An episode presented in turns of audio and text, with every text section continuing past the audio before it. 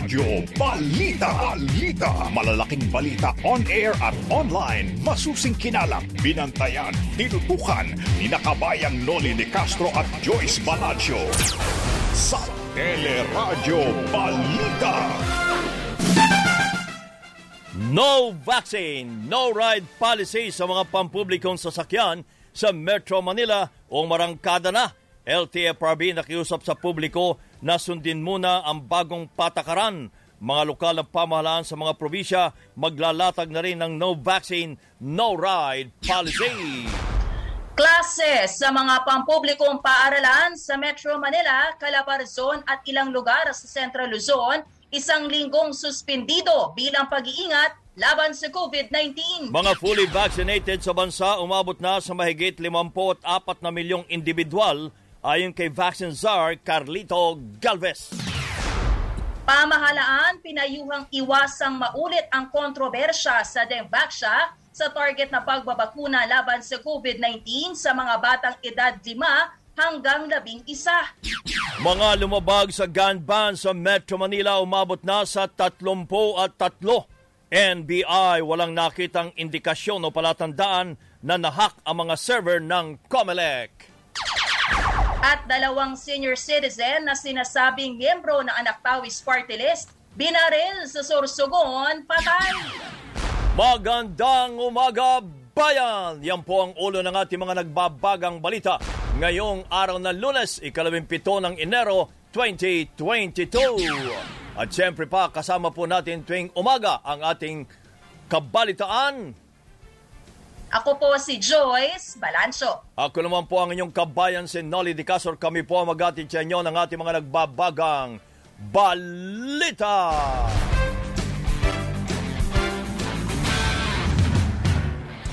Kasabay ng pag-arangkada ng no vaccine, no ride policy sa Metro Manila ngayong araw ng DOTR, hindi muna bibigyan ng citation ticket ang mga mahuhuling lalabag sa patakaran Ayon kay Lieutenant Colonel Joel Mendoza ng Highway Patrol Group, sa loob ng linggong ito ay wawarningan muna ang mga lalabag pero hindi pa rin uh, papayagang makasakay kung hindi bakunado.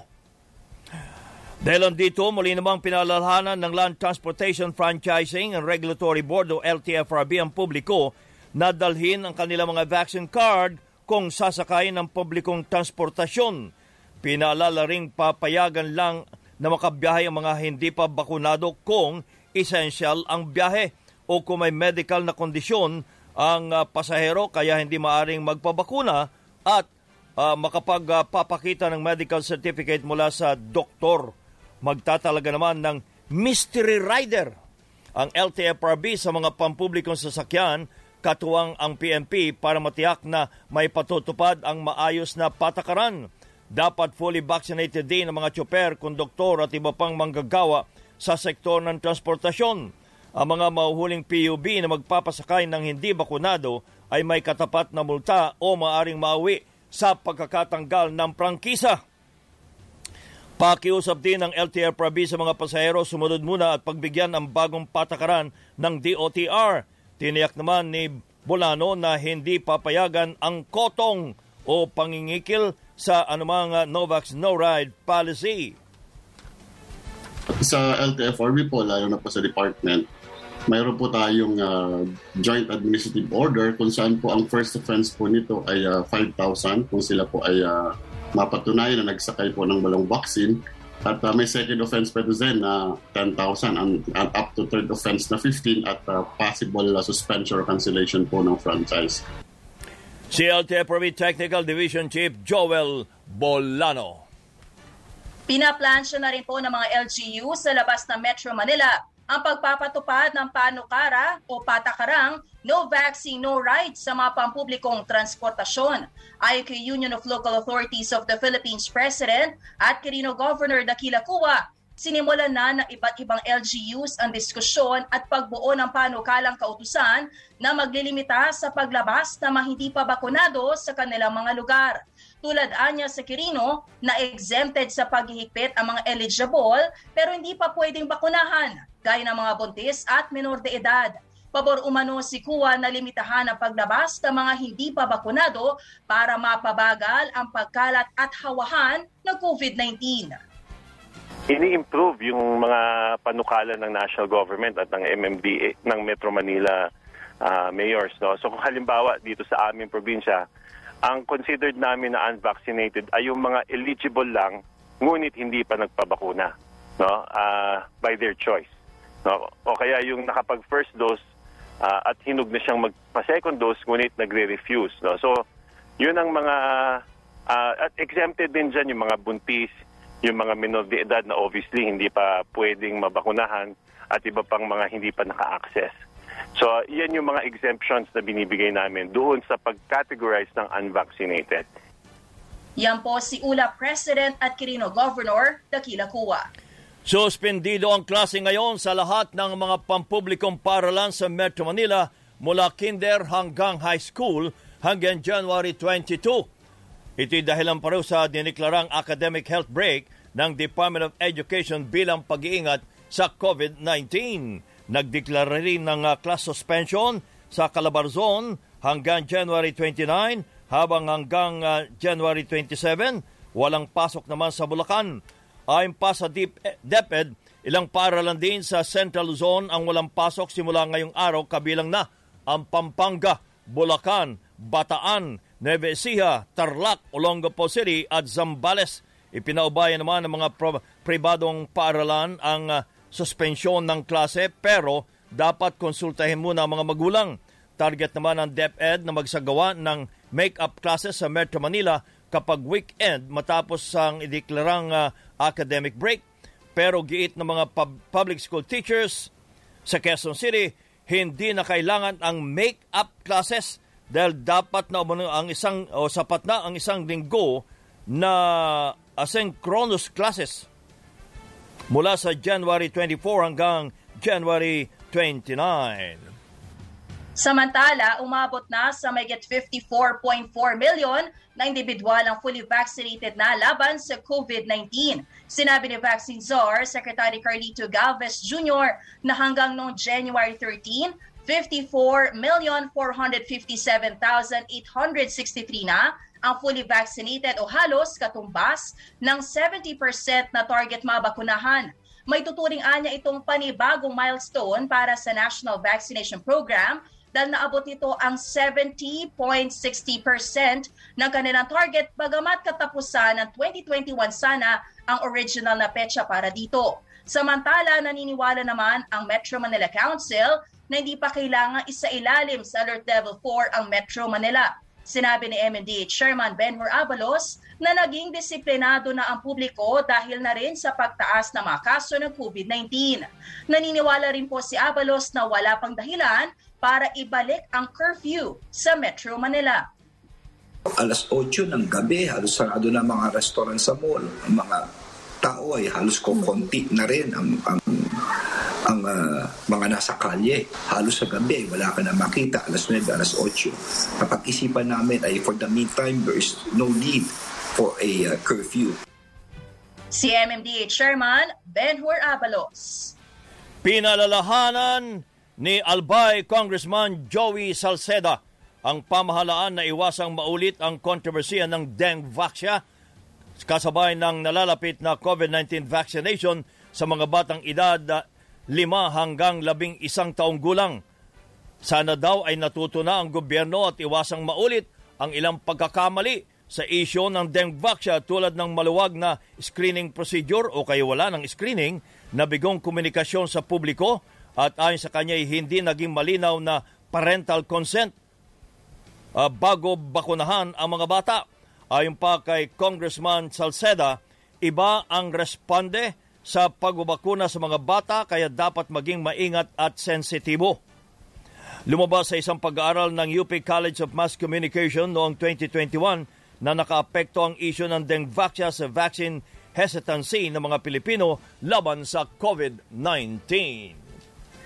Umabot na sa 3,205,396 ang mga kaso ng COVID-19 sa ating bansa. Ito ay matapos madagdag ang nasa 37,900 154 na bagong kaso kahit na labing dalawang laboratorio ang hindi po nakapagsumite ng kanilang datos. Bagamat bumaba naman ang naitatalang bilang ng mga bagong COVID cases, ito pa rin ang ikatlo sa pinakamataas na dagdag ng mga kaso mula na magsimula ang COVID-19 pandemic.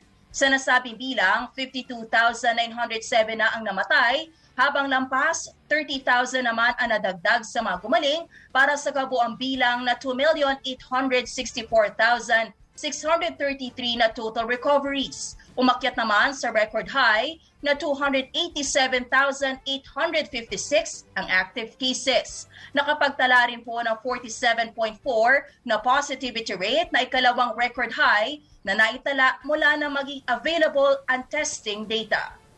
Sa kabila ng patuloy na pagtaas ng kaso ng COVID-19, bumaba naman ang growth rate o ang bilis ng pagdami ng mga kaso ng COVID. Sa Metro Manila, sumadsad sa 2% ang daily growth rate na mas mababa na lampas na 6 na porsyento na naitala noong katapusan ng Disyembre. Ganito rin ang uh, naobserbahang uh, pattern sa Cavite, Rizal at Bulacan.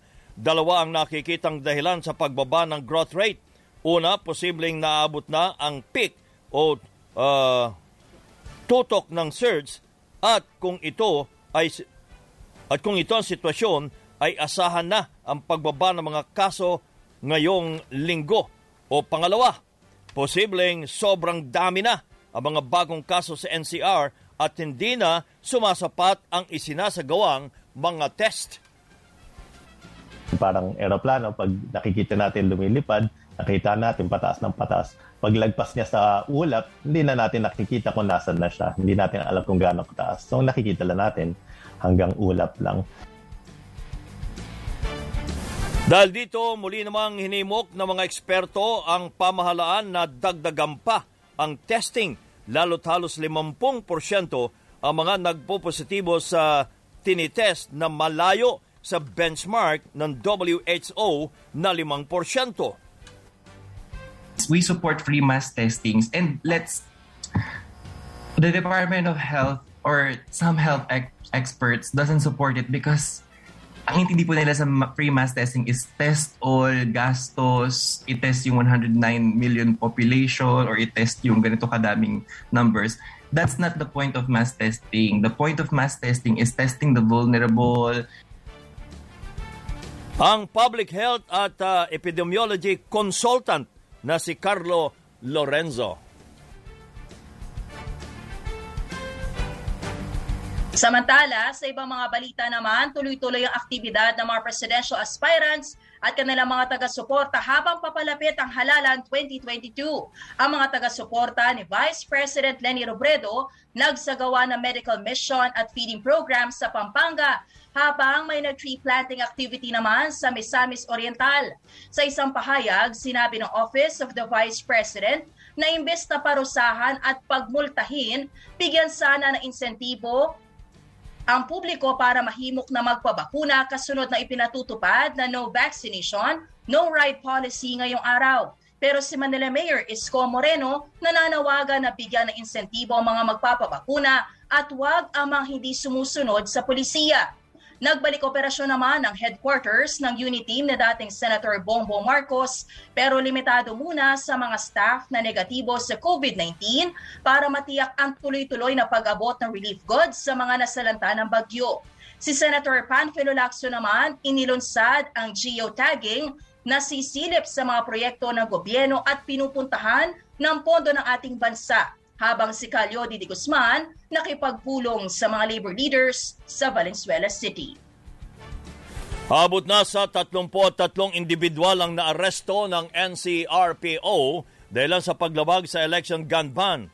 Sa Abra, dalawang lalaki rin ang naaresto dahil sa pagdadala ng baril. Sa ilalim ng COMELEC resolution, maigpit na ipinagbabawal ang pagdadala ng baril at armas sa pampulikong lugar alinsunod na rin sa nalalapit na halalan. January 9 nang ipatupad ang election gun ban na tatagal hanggang ikawalo ng Hunyo. May mga balita pa tayo tampok sa Teleradyo Balita.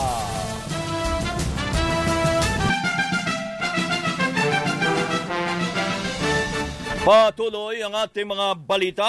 Pinahayag ng National Bureau of Investigation o NBI na walang nangyaring hacking sa sistema ng Comelec servers.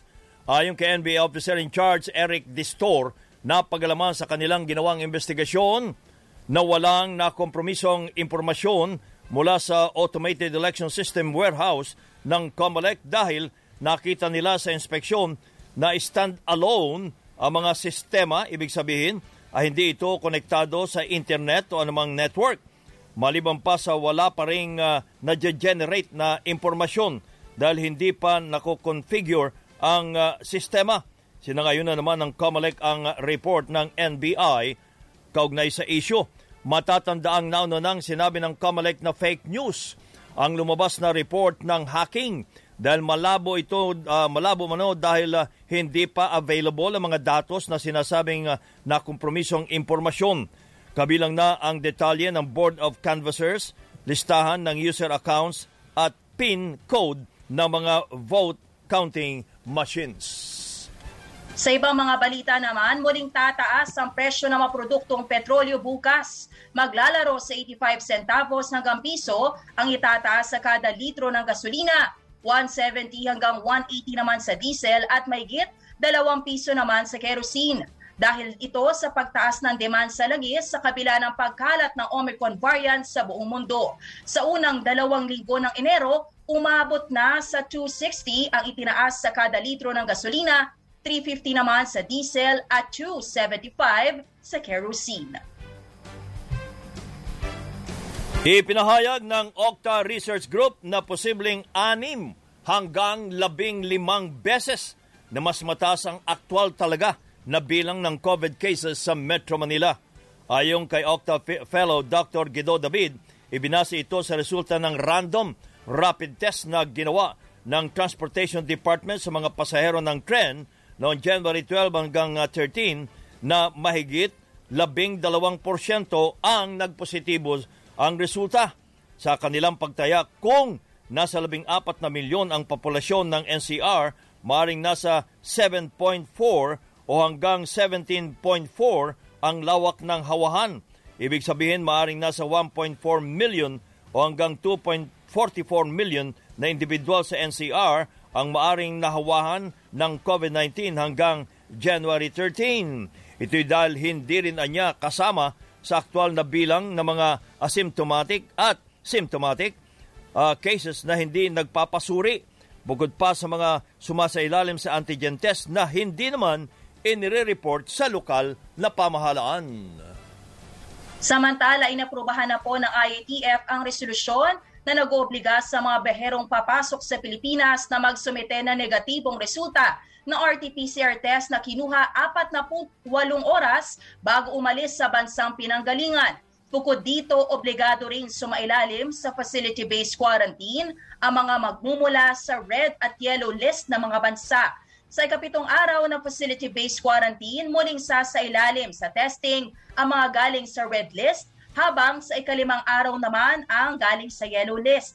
Kung negatibo sa COVID-19, maari na pong tapusin ang quarantine sa bahay. Hindi naman required ang facility-based quarantine sa mga galing sa green list, maliban na lamang po kung hindi pa bakunado laban sa COVID-19. Patuloy na binabantayan ng OWA ang sitwasyon ng mga OFW na nasa quarantine hotels. Ayon sa kay OWA Administrator Hans Leo Kakdak sa teleradyo na sa ngayon, abot sa mahigit 8,000 OFW ang naka-quarantine sa halos dalawang daang pasilidad sa NCR at ilang kalapit na lalawigan. May tuturing manong uh, kontrolado ang sitwasyon pero patuloy ang pagbabantay para hindi umabot sa 10,000 ang bilang ng mga naka-quarantine o critical level. Nakabantay din ang uh, DOTR one-stop shop sa pagdating ng mga balikbayan para hindi magsabay-sabay sa pag-uwi o dumugin ang mga quarantine hotels. Nilino naman ni Kakdak na libre ang accommodation, pagkain, transportasyon at testing ng mga balikbayang OFW. For OFWs, libre po lahat. Wala silang babayaran kahit isang kusing. Pinag-utos po yan ng ating mga lapangulo, whether it's food, transport, or hotel quarantine accommodation until sila mula sila salubungin dito sa airport ng teams natin pakainin pagdating mula sa abroad and then dahatid sa hotel quarantine facilities. Imo-monitor pa sila ng ating hotel house pair OWA hotel house parents and OWA team of nurses and midwives. And then ihahatid sila sa PITX na hanggang sa pag-uwi sa LGU Si OWA Administrator Hans Leo Kakdak.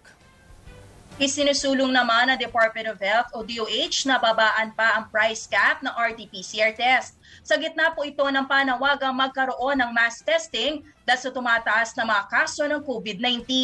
Sa ngayon, naglalaro sa isa hanggang mahigit 3,000 piso ang presyo ng RT-PCR test. Iginit naman po na Department of Health na sa ngayon, mananatili ang targeted risk-based testing na ang prioridad sa COVID testing ay mga healthcare workers, senior citizens at may comorbidities. Nagbabaga pa rin ang mga balita sa pagbabalik ng Teleradyo Balita.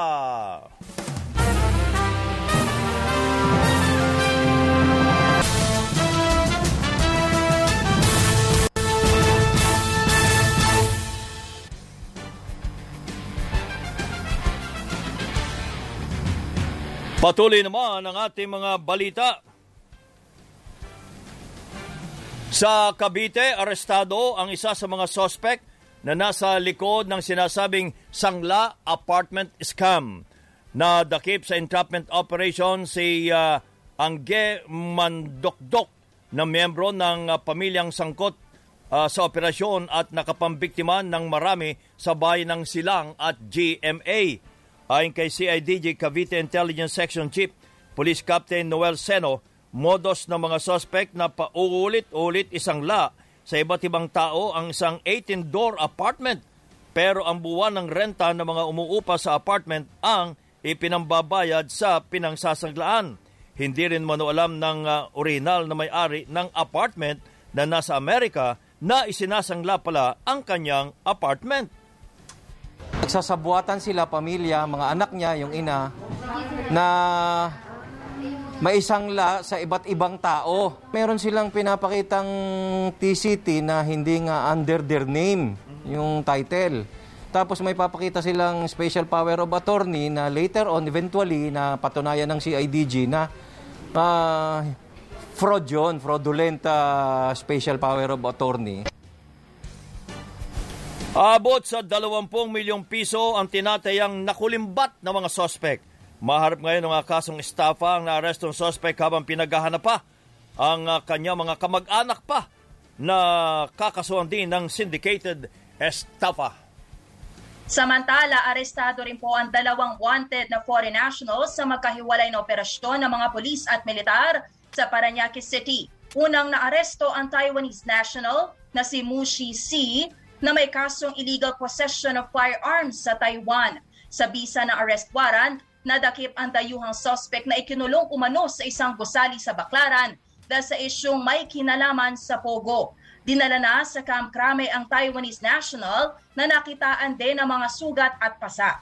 Samantala, arestado rin po ang isang Korean national sa isang condominium sa barangay Marcelo Green.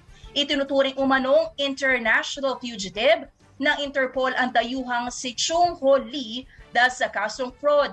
Dinala na sa Bureau of Immigration ang suspect. Sa Sorsogon, patay naman ang dalawang senior citizen na miyembro ng Anak Pawis Party List matapos pagbabarilin sa bayan ng Barcelona. Sakay ng tricycle ang 70 taong gulang na si Silvestre Fortades Jr at 68 taong gulang na live-in partner nito na si Rosemary Galias ng sundan at pagbabarlin ng dalawang gunman.